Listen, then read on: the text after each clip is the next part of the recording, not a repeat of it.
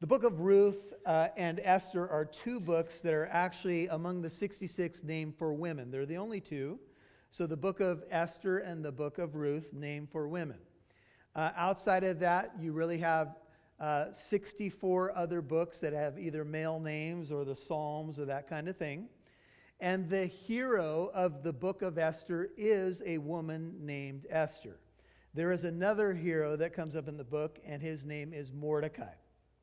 Now, Mordecai was the uh, guardian of Esther. And sometimes you guys have heard him called an uncle, but actually, he was an older cousin to Esther. And uh, Esther was an orphan child. Uh, the Bible does go on to say within this book that she lost both of her parents. Uh, to my knowledge, we don't have that backstory, but we do know that cousin Mordecai, and the way this worked is that Mordecai's uncle was the father of Esther. And so uh, Mordecai stepped in as a older cousin, brought Esther into his home, and raised her, and raised her in the Persian Empire. This book, along with the book of Daniel, is one of uh, just a couple of books that are actually set outside of a context of Israel, historical Israel. So when you read uh, other books of the Bible, usually the story is centered in Israel, or namely Jerusalem. But this is one of the books, and this is uh, like the book of Daniel, where Daniel is in Babylonian captivity, but his heart is for Israel, and his heart, his windows are open to pray for Jerusalem. This book is completely set in the Persian Empire. This book never once mentions God. God's name is never mentioned in the book of Esther. And the question becomes well, how could that be? Why would there be a book in the canon of the Bible without the name of God that would actually be one of the 66 books of the Bible? And the lesson is that sometimes, even though God's name is not mentioned or he is not clearly articulated by the record of the hero and heroine in our story, yet his fingerprints are seen everywhere. Some people say that the book of Esther is a great lesson of the providential hand of God, hidden but always active. And we could probably, you and I could probably relate more to the book of Esther in our time than we could to something like the book of Exodus. Because in the book of Exodus, there's 10 radical plagues, there's the parting of the Red Sea, there's a parting of, you know, the river, there's the glory cloud, and, and we, you know, sometimes shake our heads. How could the Israelites not believe in God? There's the miracle of the manna all through the wilderness wanderings. How can they still doubt and wallow in unbelief? The book of Esther is a group of people who are Jews, but they're outside of their homeland. They're in a foreign land. And really, we can relate to that because we are really strangers in exile in many ways on this planet. We're passing through, but we belong to another king and another kingdom. So, one commentary I read this week was making a comparison to the story of Fiddler on the Roof and the precarious place that the Jews found themselves as they were in other lands, like Russian Jews or uh, Jews in Germany, for example, where you might have a heritage or you might have a religious commitment, but the context in which you found yourself living was battling against that. In fact, when you were in a foreign land as a captive or someone who had been taken off into uh, slavery, or maybe your family did and you grew up there, one of the things that you had to try to consistently avoid is being fully assimilated into that culture. And the setting of the book of Esther is a second wave of Israelites or Jewish people who did not return to the promised land when Cyrus opened the door for them to go home. And so you could say that Esther and Mordecai come from families of compromise. Although there was a second wave just a few years later of a group of people who did return. There were several waves of returnees to the promised land uh, that attempted to rebuild the temple and then the walls. Uh, one of the, the third in our list of returnees that we would name uh, would be Nehemiah. And Nehemiah went with the goal to return, repair the walls, and he was the cupbearer of a later king of Persia. But under Zerubbabel and under um, the leadership of Ezra, waves of Jewish people were returning to the homeland. But those who didn't go back, you know, you could argue maybe some of them uh, lacked some zeal. Maybe they got comfortable in a foreign land. Maybe they uh, were afraid of the travel. Maybe they had young children. There's a whole host of reasons why we might not answer the call in our generation. But I think all of us who are here tonight realize that we have one life that we can live, and we have to decide how we're going to live it. We have to decide if we're going to put everything into our walk with Jesus or not, or just simply exist as a Christian. And I would argue in America today that most professing Christians are simply existing as a Christian. If that's what you want to do, I suppose you can skate by. If you want to play on JV your whole Christian life, you can do it but I'm looking to play varsity. Amen? And with that comes challenges. With that comes difficult competition. With that comes stretching. With that comes you're going to play people who are better than you. You're going to be in circumstances that ask for more than you may have ever given before. So I pray that the book of Esther will challenge you, uh, just like there's normal people in the story, somebody like Esther, who was really a nobody in the Persian Empire, until God opens a door through what we would call very natural means to have a woman in her generation step up and really be the hand by which God delivers an entire nation and preserves that nation to bear a Messiah who will save us all. So we all have stock in the book of Esther because her faithfulness does impact our own lives. Now, when we uh, were winding down on the book of Daniel, I showed you a chapter where we got an inside look at spiritual warfare. And I showed you how this chapter broke down a behind the scenes look at what we see in Ephesians 6 that we don't wrestle against flesh and blood, but against principalities and powers. And we saw there that Michael is the prince of Israel. And there's a verse, um, just write this down for your notes because we're just going to just do a little introduction here. Daniel 10:13 and Daniel 10:20 both reference this. Then he said, the angel says to Daniel, "Do you understand why I came to you? But I shall now return to fight against the prince of Persia. So I'm going forth and behold the prince of Greece, the next world power is about to come. Nobody fights with me against these forces against uh, uh, except Michael." The angel says to Daniel, "Your prince." And there in the book, and you can go back and listen to this on the website in Daniel 10, we got a behind the scenes look at spiritual warfare where we saw that there were entities called princes or kings that seemed to have geographic responsibility over world empires that were unfolding in our Bible, like the Prince of Persia and the Prince of Greece. These spiritual entities, somehow in the ear of the human leader of that empire, had stock even in trying to subvert a message that an angel was bringing from heaven to Daniel to answer Daniel's questions about the future of his people, Israel. Everybody with me? So, what I'm saying is that even Persia, the empire that we will learn about in this book, had a entity, a spiritual entity connected to it, trying to thwart or subvert prophecy coming to Daniel about the future. Just interesting, isn't it? This is, this is what we've got. We've got a story behind the story, we've got a spiritual reality behind human events that sometimes we look at and we, we think nothing of. For example, uh, can you imagine the news report? Let's say you go home and you turn on the news and you hear uh, Queen Vashti has been deposed from her position and a new queen will be brought in. And you might watch the news and go, so what? Another scandal in politics? Who cares? Uh, another thing for the tabloids and talk shows to talk about? I don't care. Until you realize that Vashti, the queen, being deposed, opens the door for Queen Esther to take a spot by which she will deliver the Jewish people and preserve the line from which Messiah will come.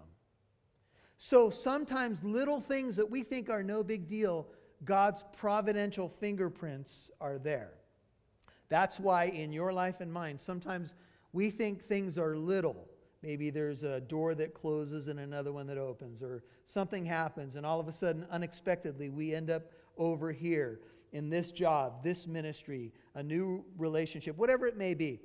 And we, we sometimes don't see God's fingerprints immediately until we look back and go, hmm, wow. God actually was working, and though I couldn't see him, and maybe his name wasn't even named in the situation, he was there. So, the book of Esther. We don't know the author of the book of Esther. Some believe the author is Mordecai, cousin Mordecai. Others have suggested Ezra, who was a contemporary of the time, or later Nehemiah. The author does have detailed knowledge of the Persian customs, etiquette, and history. Plus, he's familiar with the court of Susa and so forth. The date of writing, though debated, uh, is somewhere around the mid 5th century BC. Uh, scholars say that it can't be any later than about the mid 300s. And so uh, that's the best we got in terms of uh, author and a date. Uh, you know, some might strongly lean towards Mordecai. Uh, Esther, who is the, the main character of the story along with Mordecai and a few others, her name in Hebrew is actually Hadassah, and that is mentioned in uh, Esther 2, verse 7. Her name means myrtle or the myrtle tree. Her name, Esther, um, we don't know the origin of that name. But um, Esther is among a handful of books uh, never quoted in the, uh, or alluded to in the New Testament. And many believe that Esther's name may come from the Persian word for star, or it may come from the Babylonian uh, love goddess's name, Ishtar. But her actual Hebrew name is Hadassah. Her father was named Abihail. Uh, there's a record of him in Esther 2 7 and 2:15. Again, he is no longer on the scene, and so uh, Mordecai has stepped in. So um, the king that uh, I'm going to teach you how to pronounce his name in a moment is mentioned. The human king is mentioned in this book 175 times. God is never mentioned once. But the ultimate hero of the book of Esther is God. And so Esther really, you could say, imbibes the larger story of Scripture. And so here's what one author says We live in a post Christian time where we need to live out our faith in a world where we often cannot see God directly.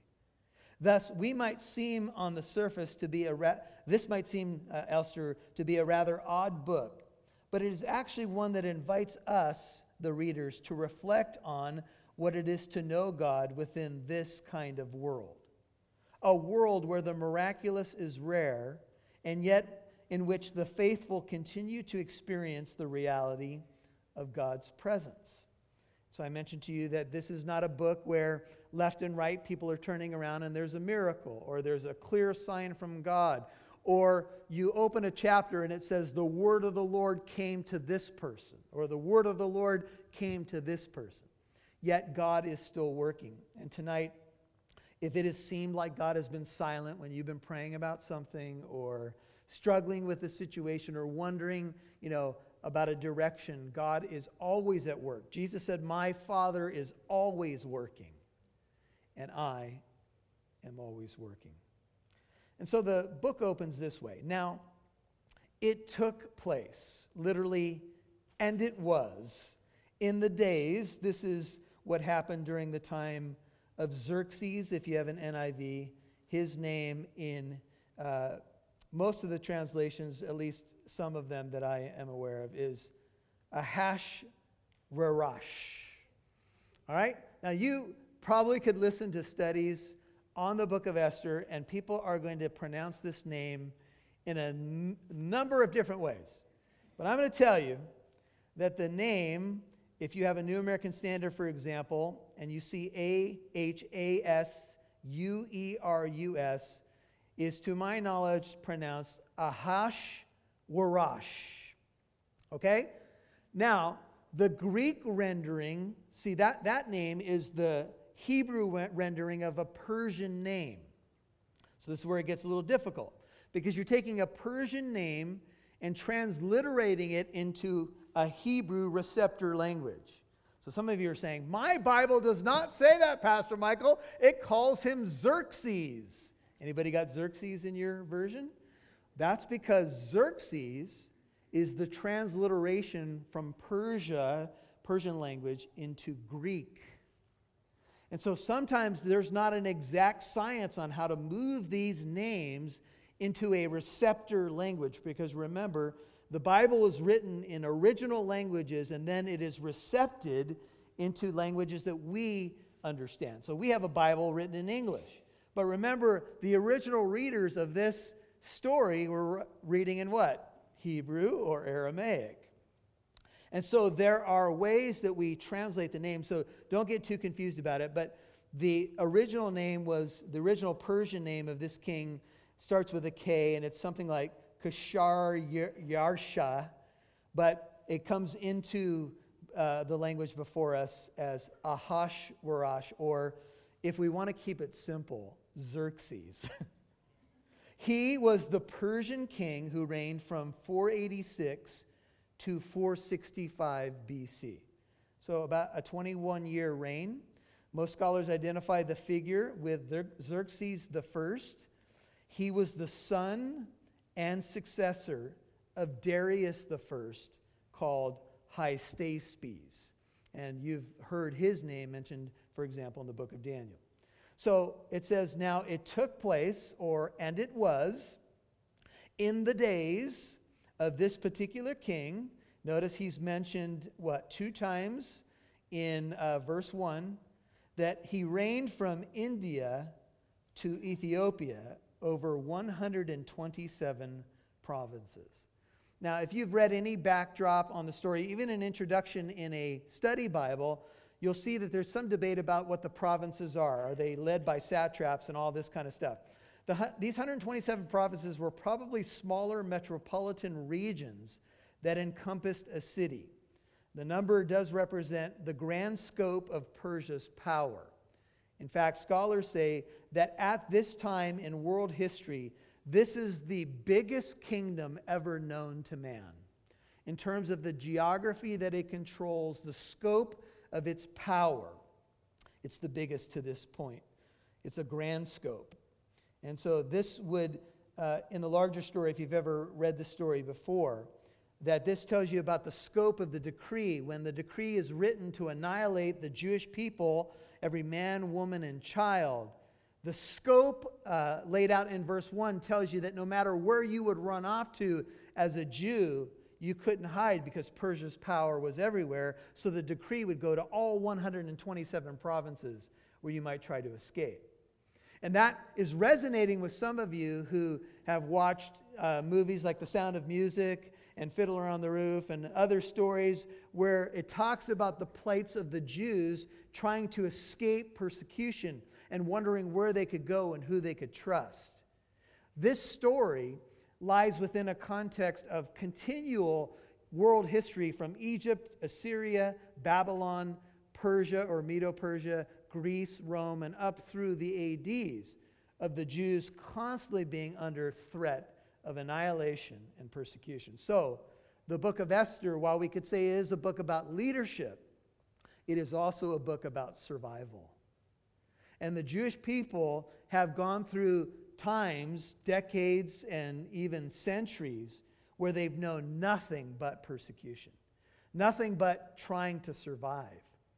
And the backdrop of the book of Esther is actually one that may surprise you a little bit in this sense it is filled with humor.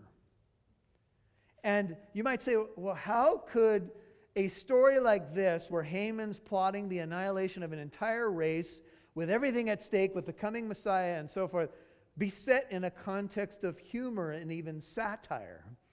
Because you all know that a merry heart is what? It's good medicine, Proverbs 17 22. So sometimes in a day, we can watch uh, news reports and we can watch some satire that's written about politics, for example. And sometimes we have to see the people in power and just, we're either going to cry or we're going to laugh.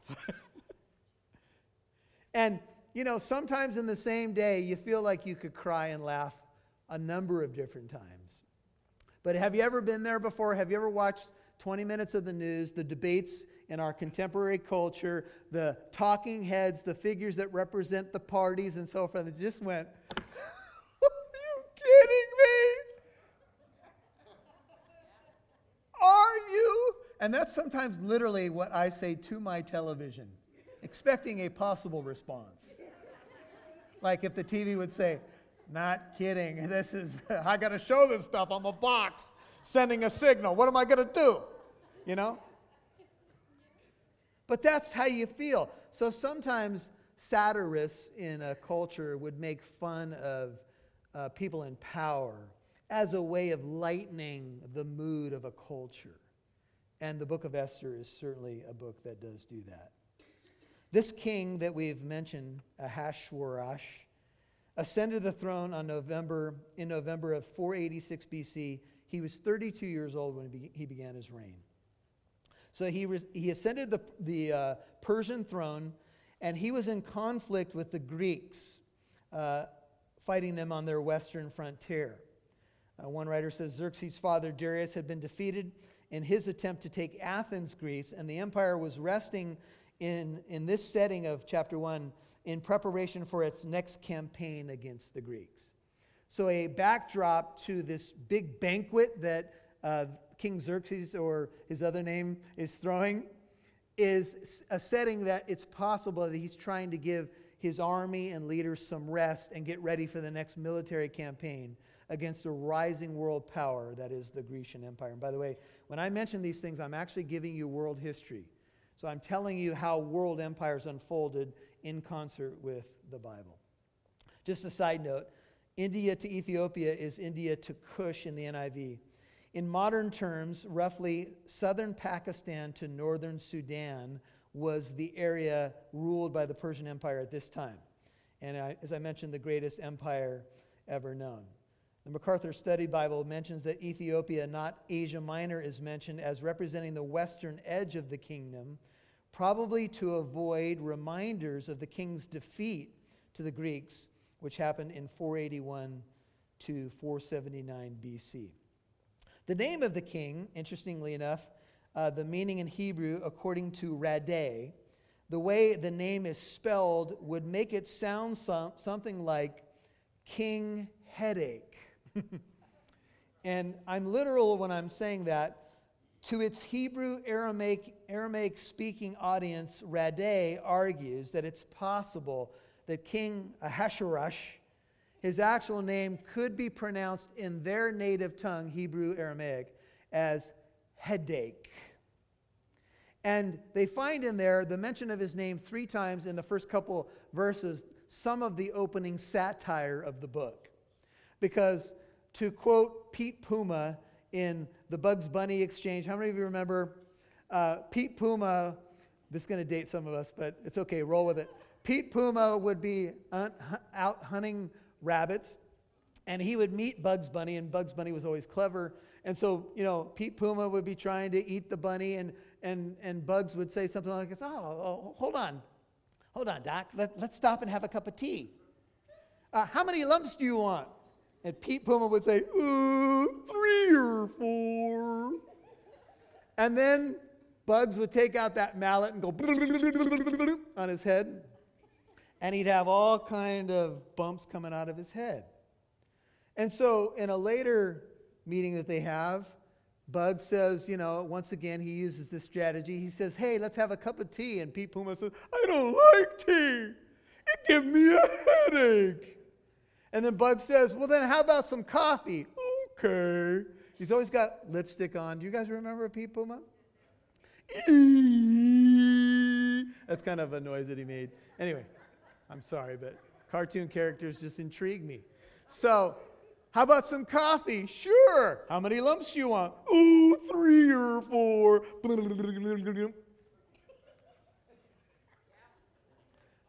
All right, I did that only for illustration purposes.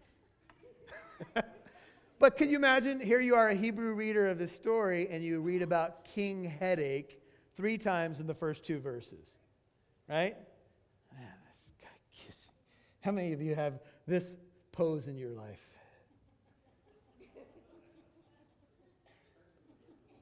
Somebody, somebody who loves you says, What's wrong? What's wrong, dear? Oh, I, I, got, I got a headache.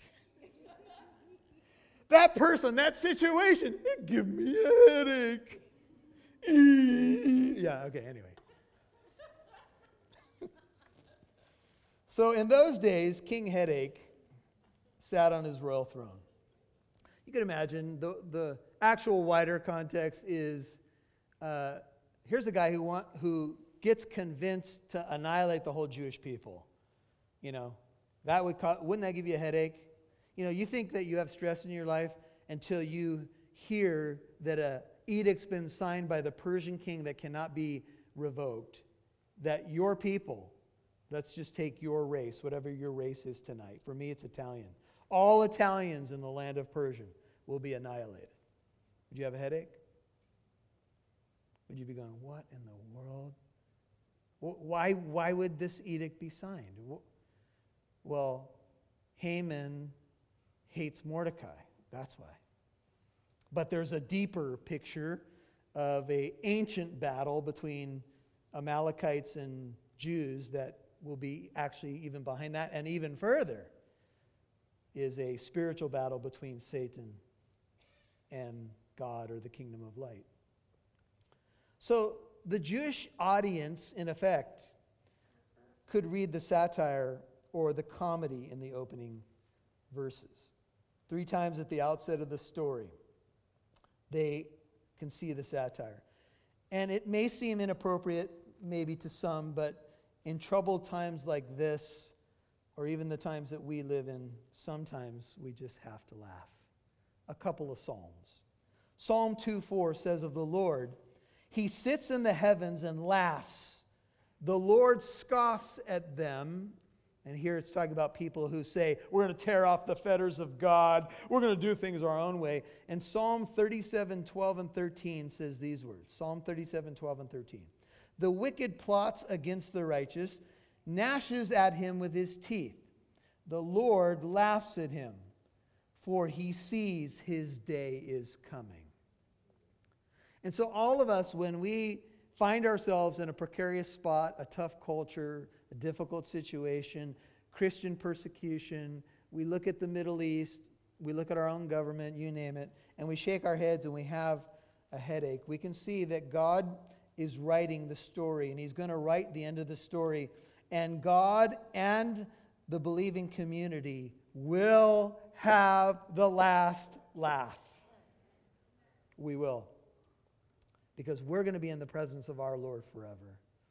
And even though weeping may last for a night, joy comes in the morning.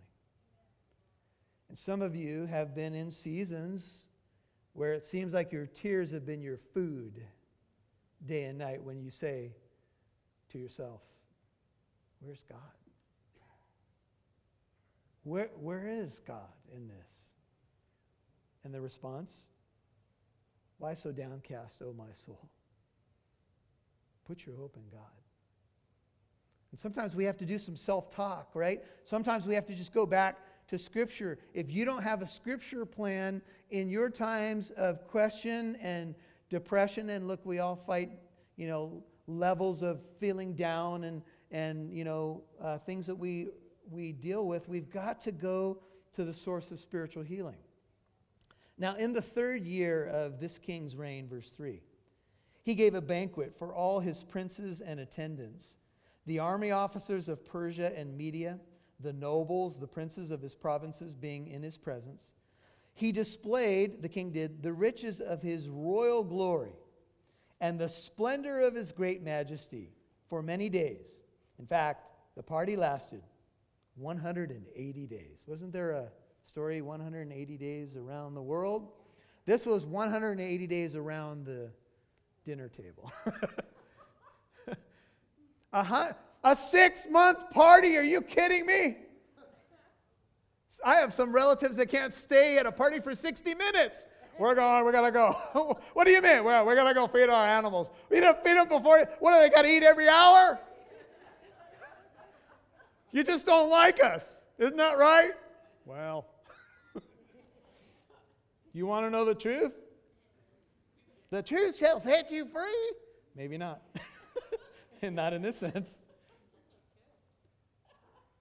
The third year of his reign is 483 BC. King Ahasuerus displayed his royal glory for all to see. But as we've mentioned, there's a hidden power more powerful than the king's royal glory. There's a king of kings and a lord of lords. And in fact, I will tell you that his power and fingerprints are actually everywhere if you'll just look. Because the heavens declare the glory of God. The skies proclaim the work of his hands. Day after day they pour forth speech. Night after night they display knowledge. You can look at Psalm 19, 1 through 4, and then Romans 1, 19 and 20 tells us that man is without excuse because God's invisible attributes are clearly seen by what has been made. Man is inexcusable just by the physical creation alone. So even though we could say, well, in one sense, God is hidden in the book of Esther, he is clearly seen. And so we will see some more satire uh, as the king will make an edict and he will be, you know, undermined by his wife. And one writer says uh, the ruling class of Persia is depicted not so much as the Magnificent Seven, but more like Ahasuerus and the seven dwarfs. Close quote. But in the backdrop uh, of all this royal display of uh, glory, quickly we'll move to the forefront God's people in Persia and God's plan. So uh, here's what's happening now. When these days were completed, he, he gave this six month long party. The king, verse 5, gave a banquet lasting seven days. So an additional banquet. Of course, the six month party apparently wasn't long enough. For all the people who were present in Susa, the capital from the greatest to the least, in the court of the king, of the garden of the king's palace. So the, uh, the garden there of the king's palace has the idea of paradise. In fact, I think the word paradise actually comes from a Persian word that literally means to walk in the king's garden.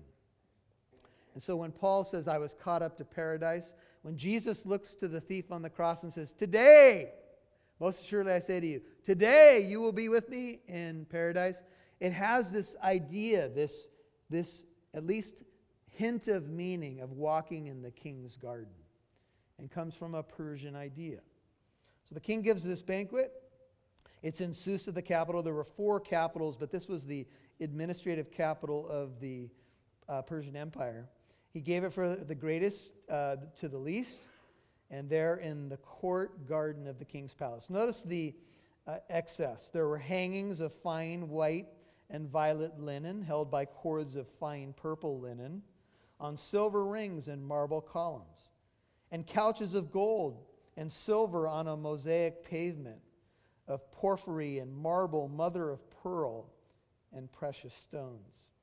And so, this second party, lasting seven days, right there in the court, with typically extensive gardens surrounding the uh, capital there and the palace. This was the winter palace of the king. The king, you could say, knew how to throw a party.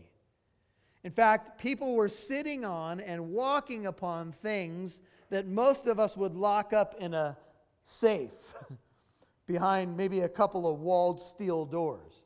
But he had people walking on mother of pearl and marble, and he had linen and white and purple. And these descriptions in the Bible, really, the only other place you find them are descriptions of the actual temple of God, the tabernacle, and then later the temple in Jerusalem. Linen and incredible materials and gold and so forth. But we are in the court of the Persian king. And so, couches of gold, silver, mosaic pavement, costly materials, marble, mother of pearl, everything. No expense was spared. And there, the people were partying it up. Drinks were served in golden vessels, verse 7, of various kinds. The royal wine was plentiful. According to the king's bounty, the wine was flowing. The drinking was done according to the law. There was no compulsion. You weren't forced. For so the king had given orders to each official of his household that he should do according to the desires of each person. So each person could do whatever they want. The king's bounty flowed. People had these cups in their hands. They had all the highest fashion. It'd be reminiscent of sometimes, have you ever uh, tuned into one of those shows where they show somebody's home and you're like, no way. And they got this room, and, and one of their rooms in their house is bigger than your whole house. And there's the hangings and the marble and the gold and the goblets and the service. And just for a second, you go, whoa. It would be nice just to take a bubble bath in that tub. I don't have a tub. I got a bird bath for the birds, right? And we find ourselves, and, and we think, whoa, that, that's where it's at. And sometimes you watch these big royal weddings or uh, Hollywood weddings, and, and no expense is spared. And, and you find out what the bill was for, you know, a couple hour event. And you're like, oh my goodness, that's what I make in a year. For some of us, that's what I make in five years.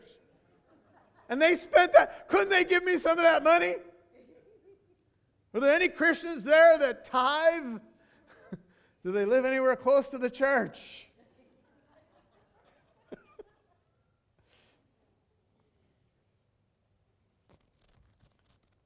Excess. But people were told, hey, just enjoy, do whatever you want.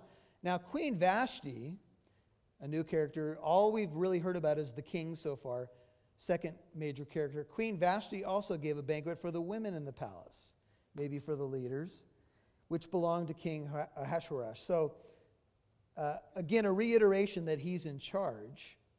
Queen Vashti, the Greek literature records her name as Amestris, and this is what we find in extra biblical sources. Uh, it has been argued that Vashti is the transliteration of her Persian name into Hebrew. She gave birth to Artaxerxes, the third son of the king, who later succeeded his father. And uh, she's holding a banquet for the women. This was not typical that they would separate men and women. I'm not sure exactly why uh, this was going on, but she was having her own thing. And on the seventh day, so at the end of the seven day party, uh, concluding day, when the heart of the king was merry with wine, verse 10, he commanded Mehuman, Biztha, Harbona, Bigtha, Abagtha, Zethar, Carcas, the seven eunuchs who, were, who served in the presence of King Ahasuerus or Xerxes, to bring Queen Vashti before the king with her royal crown in order to display her beauty to the people and the princes, for she was beautiful. So the king may have been sipping on wine for a week seven day party, right? And finally, he's there with his buddy and the buddies, and the implication is he's with his leaders. This is kind of the smaller party now. The queen's been having her own thing, and he says, Hey, I got an idea. You seven eunuchs, come over here. Go get the queen. Tell her to look pretty and put on her royal crown. Some of the rabbis believed that he was calling her to come to them scantily dressed, if the rabbis even said, if nothing at all. That's reading more into it. But there is evidence that what he was asking for was basically for her to come in to be his trophy wife, to be another possession among all the glory that he had been displaying for six months plus seven days. Now he wanted to bring in his trophy wife and say, hey, hey, guys, they've all got wine in them. Take a look at this lady that I've got. And we all know that too much alcohol and decisions that people make are typically a bad combination. Do you know that there's evidence in literature that actually the Persians would make policy while drinking, sometimes to excess? They would make state and empire policy tipping back some drinks. And some of us may be shocked, but you know, I, I wouldn't be surprised if some policy in our own country has been made in that same context. Some believe that the uh, seven were called here to bring the queen in her royal litter, to literally carry her into the room. We don't know for sure, but the emphasis is on her beauty. He wants to display her beauty before everyone. And what did Queen Vashti do? She refused. How many of you have seen the VeggieTales version of the book of Esther? In the, that version, she refused to make the king a sandwich. That's how. I want a bologna sandwich and I want it now. Now! All right, you're out of here. In the real story, whatever she, he was asking of her to pull her away from her friends, to show her off before his drunken buddies, he said no. She said no. Now, to me, this tells me something about the character of this king and his, and I'm going to put this in quotes, his love for his wife. Because no man who loves his wife would ever ask this of her. So, does he love her? Or is this a power play? Or is he trying to impress his friends? You know, sometimes when we get uh, people who abuse alcohol, they do things that they wouldn't normally do. Don't know all the details, but she refuses to come to the king at his command, delivered by the eunuchs. Then the king became very angry. End of 12. His wrath burned within him. It was a crushing blow to his ego and his pride. Just a, a note that being merry with wine is mentioned a couple other places in the Bible. Uh, the references are Nabal's story in 1 Samuel 25 36 and Amnon in 2 Samuel 13 28. Let me just say, in both cases, it ends really, really bad. Now, I'm going to reiterate something that I think should be painfully obvious. Christians are instructed never to be intoxicated with alcohol. There is absolutely no excuse. I don't care what one you're going to try to bring. You are not to be drunk with wine. It's not just Ephesians 5:18 that says it. There's 1 Corinthians passages and other places that talk about drunkards and so forth, not inherit, inheriting the kingdom of heaven. You are not to be under the influence of alcohol. Now, I have been one that stood at this pulpit and said, Look, you have freedom in Christ to partake if you can keep it under control and if you can do it within the right setting and context. That's between you and the Lord. But the command not to be drunk with wine is non negotiable. Clear? I hope so. And I would question if this is something that you feel that you need, quotes, then you may t- want to take another look at your walk with Jesus Christ. If you need alcohol or some other substance just to function or operate, you may want to take another look at your connection with the Holy Spirit. Let's be real. We live in a world today where this is now commonplace, where it's all about my rights to do what I want. But look, you've got to ask some deeper questions as a Christian. It's true, you're free in Jesus Christ, but it is not true that you are free to sin or to break his commands. Well, she was being treated just as another possession. One more object of the king's prestige. I'm going to get on another rant for a moment, but here it is. Women in our culture, the sex industry, um, has now made a mockery of what God intended for male female relationships. I was doing some premarital with, with a couple, and we were talking about the origin of marriage, and I took them back to the book of Genesis, and there, uh, God, um, He creates Adam, He places him in the garden before the fall, He tells him to cultivate it and keep it. Adam names the animals. Um, He's given responsibility by God, but there's not a helper suitable for him. And the Hebrew literally means an ally, a partner to complete him. So God causes a deep sleep to fall upon Adam, and he slept. And God takes one of his ribs. And of course, the couple asks, Does that mean that men have one less rib than women?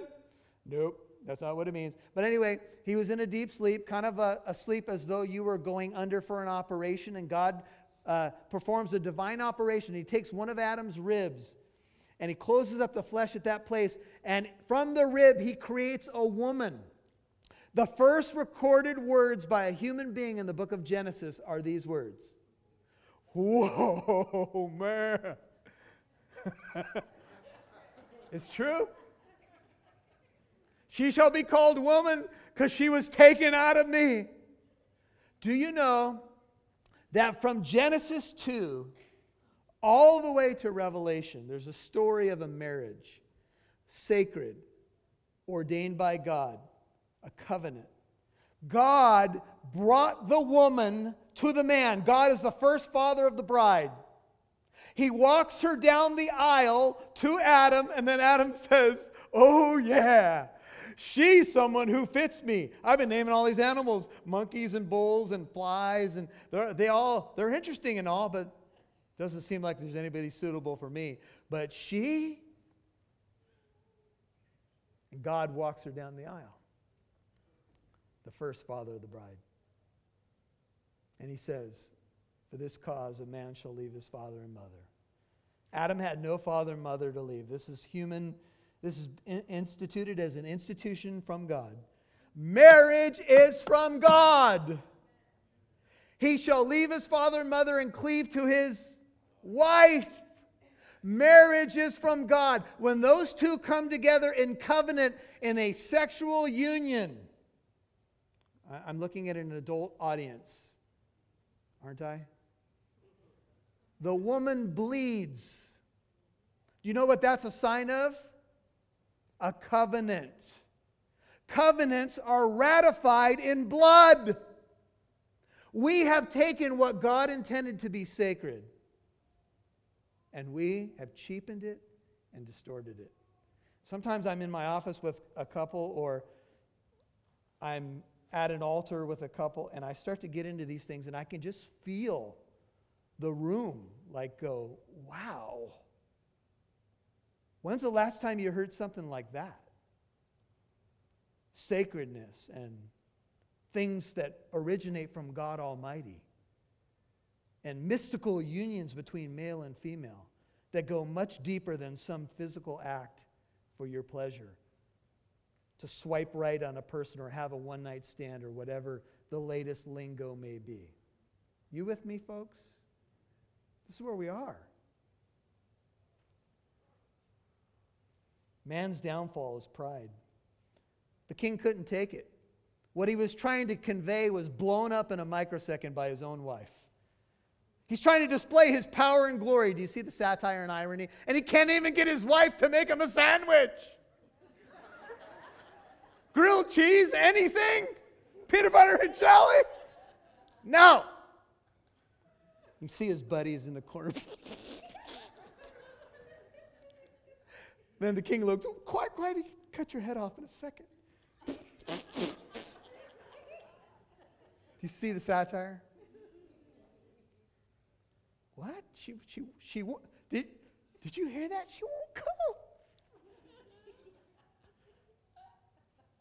You can see why the king's so upset.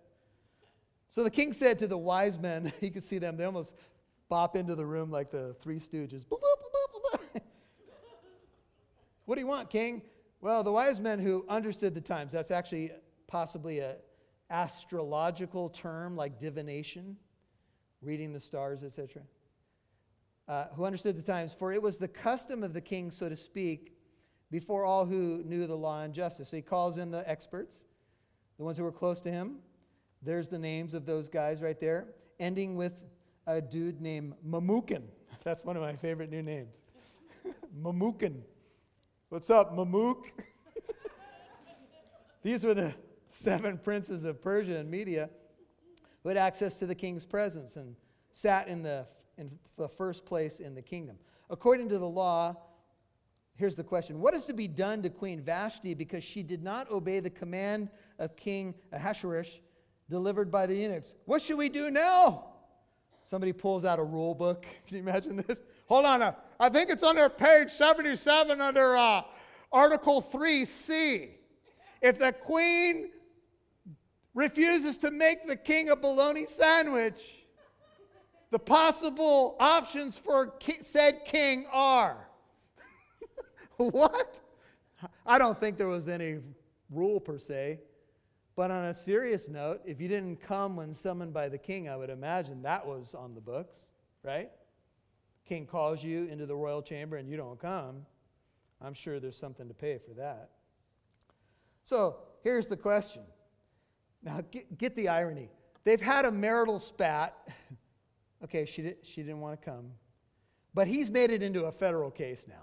They're getting law books out and everything. How many of you have had a marital spat that you turned into a federal case. Oh, every hand in the room should be up for those of you who are married. Have you ever come to the end of an argument with your spouse and said, and by the way,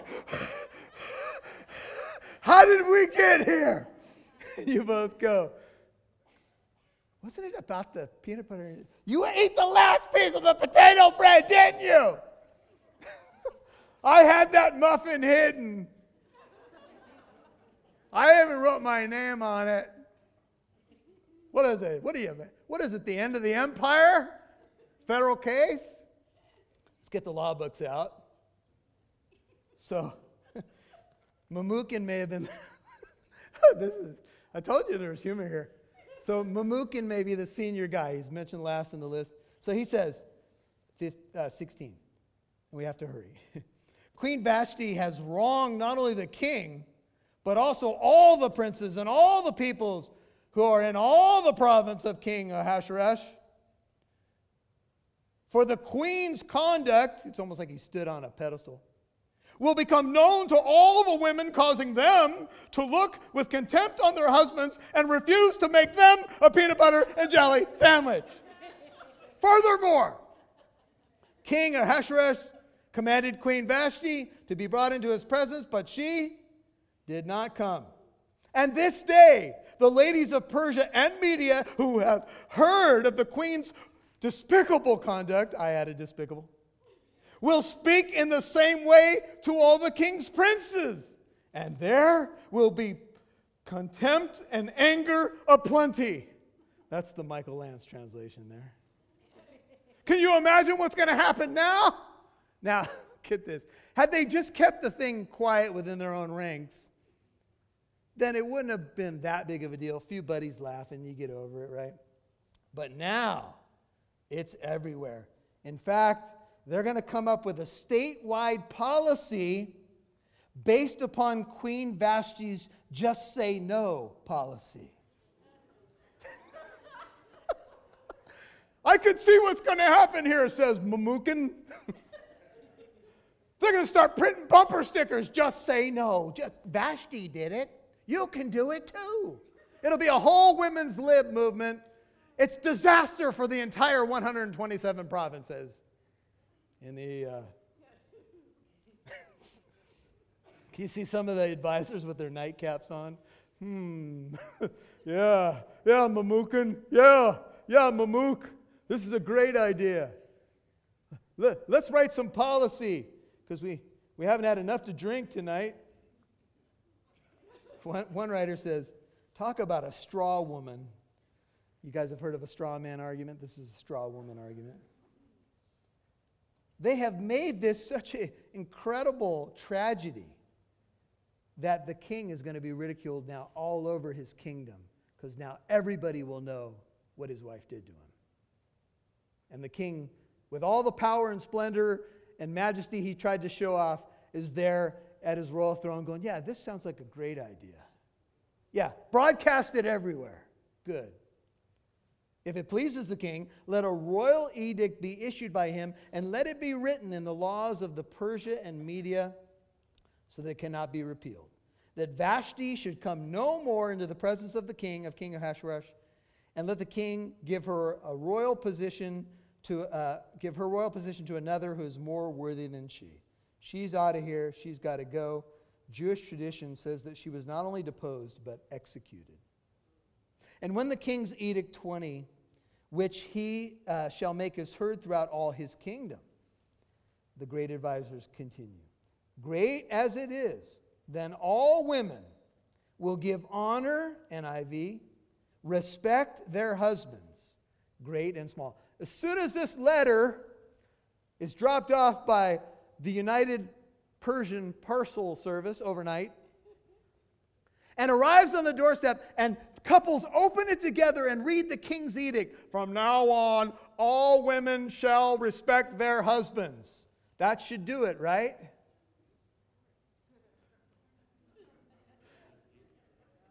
Right? No? Like, like if a royal command came to your house and you were disrespecting someone in your life, and it said on a piece of paper that you should now furthermore respect them always and forever, that wouldn't do it for you? You mean ironically or seriously? If a man has to command a woman to respect him, whatever respect in quotes was there has now lost its meaning. If you have to command people to give you respect, may I submit to you? You probably are not going to get it. You may get feigned obedience. You, you may get people who line up and shake their heads when you bark your orders, but they don't respect you. Gentlemen, since guys are being addressed here, respect is earned. Now, it doesn't mean that it shouldn't be given, but you understand. And so, this word, please the king. yeah, this is a great idea. Let's get it out there overnight. The princes, the king did as Memucan proposed. And so he sent letters to all the king's provinces, because this was urgent. To each province according to its script there was many, it was a multilingual kingdom with all these nations that had been conquered. And to every people according to their language, that every man should be the master in his own house and the one who speaks in the language of his own people. So here's, the, here's what came out of the banquet. All right, well, we, we got a lot done today, don't you think? Yeah, it was a good day. Yeah, she, that taught her a lesson, right? Probably. Everything they did backfired on them. It would seem, as we wrap up, and Shannon, I'm going to invite you to come up, that the entire resources of an empire went to send setting FedEx overnight to something that would never work. They would have been better off having just buried this. And we often would be as well. Some things we just need to say uh, love covers a multitude. You see, here's an application for us. I'm going to read some of my notes, and I'm just going to ask you to just meditate on this. The world that seems so extravagant, powerful, and prestigious is made up of hollow, lost, prideful, and often unwise people. And that's the leaders. We have to laugh but we also have to hope. You see, a supreme, all wise power does exist. When Jesus came, he didn't show up, show off. He wasn't born in a palace, but in a stable. His call to follow is not compelled, but it is a call to follow that which is truly rich, full, lasting, transcendent. Are you trying to find your meaning back in Persia? in the parties, the parades, the fashion, the excess, the drunkenness. It's easy to get enamored by the glitz and glamour. The homes, the money, it could seem so attractive, but for most of the folks that we see, that's all they've got. You see, true value lies in a completely different empire or kingdom. You might be asking, where is God in this chapter? He's there, working, hidden, but real alive, divine providence. One queen leaves so that God's queen can come. God uses very normal human circumstances. As I mentioned earlier, the people might hear the news and say, Who cares? But Queen Esther is coming. And finally, a messianic banquet is coming. The theme of a messianic banquet provides another point of comparison and contrast with these two kingdoms. The Lord, too, has prepared a sumptuous banquet for his people on the last day. But when God summons his bride, the church, to his banquet, he doesn't do so to expose her to shame, but to lavish grace and love, to show her mercy. He doesn't force sinners unwillingly to his feast, but gently woos them and draws them to himself. Like Vashti in this contrasting picture, we could refuse the king. But when Jesus, our king, calls us, it's not to shame us, but to forgive us. It's not to expose us, but to clothe us in his righteousness. It's not to make fun of us, but it's to express his love and cleansing power in our lives. That's our God. That's our King. He comes humbly. Often we don't see it, but he's working. Do you know him?